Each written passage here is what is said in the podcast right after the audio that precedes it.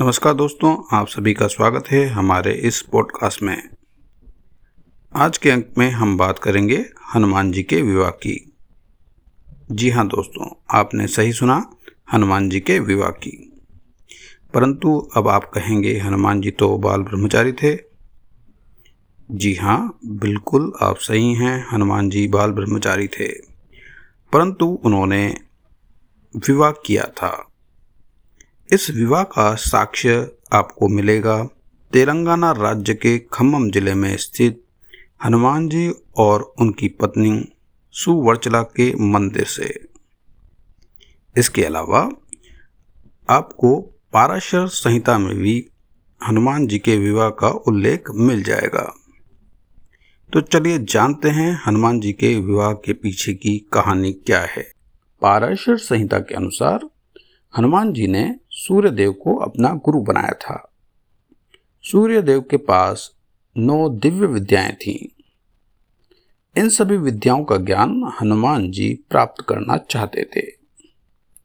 सूर्यदेव ने अपने सबसे प्रिय शिष्य हनुमान जी को इन नौ में से पांच विद्याओं का ज्ञान दे दिया, लेकिन शेष चार महाविद्याओं का ज्ञान सूर्यदेव उन्हें देने में असमर्थ हो गए। इसका कारण ये था कि शेष चार दिव्य विद्याओं का ज्ञान केवल उन्हीं शिष्यों को प्रदान किया जा सकता था जो विवाहित हों, परंतु हनुमान जी अविवाहित थे और बाल ब्रह्मचारी थे। इस कारण से सूर्यदेव ने उन्हें शेष चार दिव्य विद्याओं का ज्ञान देने से मना कर दिया।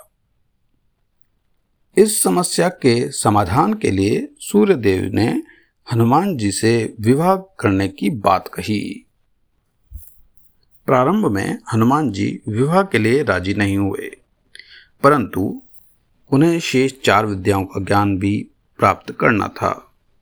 अतः उन्होंने निश्चय किया कि वो विवाह कर लेंगे। जब हनुमान जी विवाह के लिए सहमत हो गए, तब उनके लिए योग्य कन्या की तलाश की गई और यह योग्य कन्या जो है स्वयं सूर्यदेव की पुत्री सुवर्चला थी।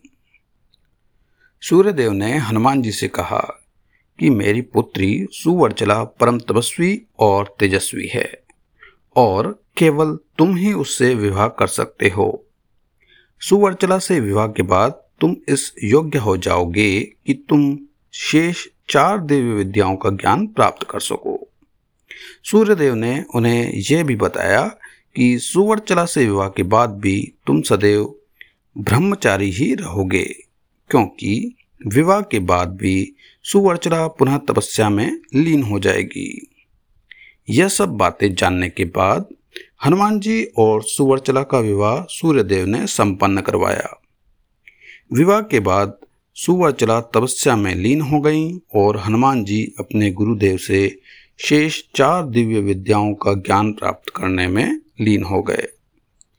इस प्रकार से हनुमान जी का विवाह सुवर्चला से होने के बाद भी हनुमान जी बाल ब्रह्मचारी कहलाते हैं।